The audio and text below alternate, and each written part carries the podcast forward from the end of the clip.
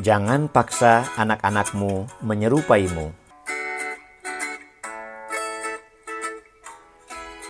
Kumpul di saat maghrib menjadi ajang kures mengecek kegiatan dan kemajuan belajar anak-anak.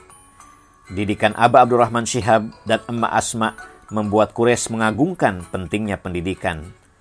Berprestasi di sekolah adalah sebuah keharusan, bukan berarti ia menuntut harus ranking satu, mereka harus belajar dengan baik, tekun, dan bersungguh-sungguh, kata Quraisy. Tidak harus di bidang agama. Meski sepanjang hidupnya belajar agama, tidak ada anaknya yang mengikuti jejaknya sebagai ahli tafsir. Dia lebih suka mendorong anak-anak mempelajari yang mereka sukai. Quraisy hanya memberi pertimbangan. Ella pun menjadi psikolog. Nana kuliah hukum, Caca psikolog, Ahmad menekuni IT, dan Hala menjadi dokter. Quraisy tidak ingin membebani anak-anak dengan obsesi orang tua.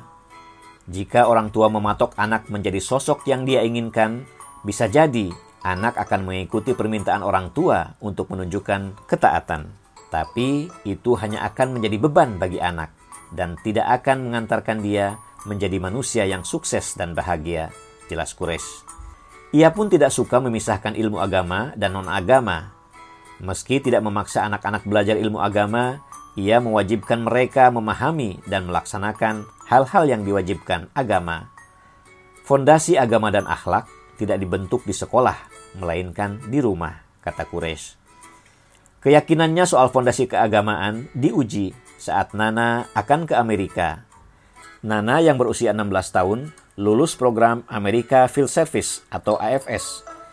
Kegiatan pertukaran pelajar itu mengharuskan Nana tinggal bersama orang tua asuh di Amerika selama setahun. Banyak yang protes. Anak perempuan semuda itu dilepas di negeri orang yang berbeda agama. Tapi Quraisy mendukung Nana. Ia yakin fondasi agama anaknya sudah tertanam kuat.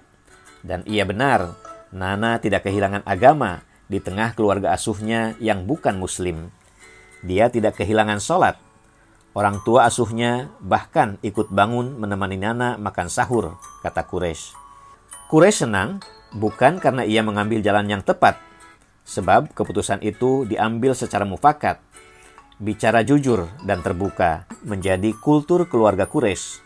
Semua hal dibahas bersama-sama, tidak ada yang disembunyikan atau dirahasiakan. Keterbukaan itu bahkan sampai pada persoalan keuangan.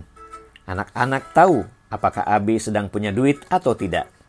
Karena tahu kondisi keuangan, anak-anak pun tidak banyak menuntut.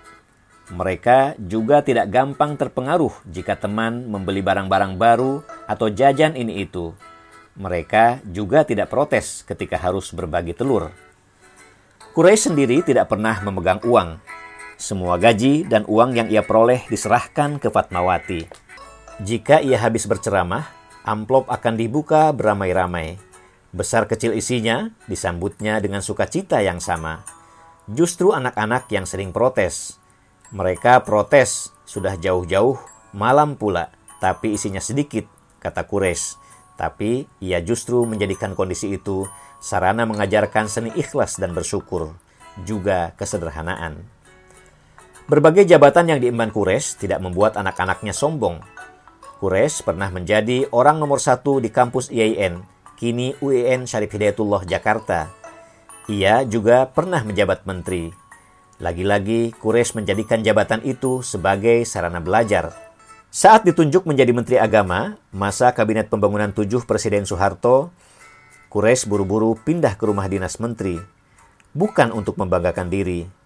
Kita sudah tidak berhak tinggal di rumah dinas rektor, karena Abi sudah bukan rektor kata Kures menjelaskan pada anak-anaknya. Padahal rumah menteri di Komplek Wijaya Chandra pun masih berantakan. Begitulah, banyak cara Kures mendidik anaknya, termasuk dengan pujian. Pujian dan ungkapan cinta yang mengalir deras adalah cara Kures dan Fatmawati memupuk rasa percaya diri anak-anaknya. Sebagai ayah, Kures tidak pernah marah dengan berkata kasar. Hanya sekali, seingat si sulung Ella, Abi marah besar, yaitu saat ia membantah ucapan Mama. Kejadian itu sangat membekas. Ella tidak mau mengulang, sama seperti Hala dengan stiker boboknya.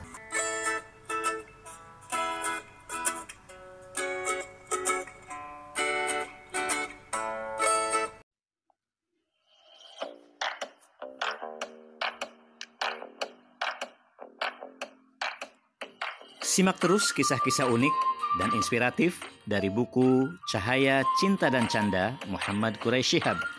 Hanya di The Clouds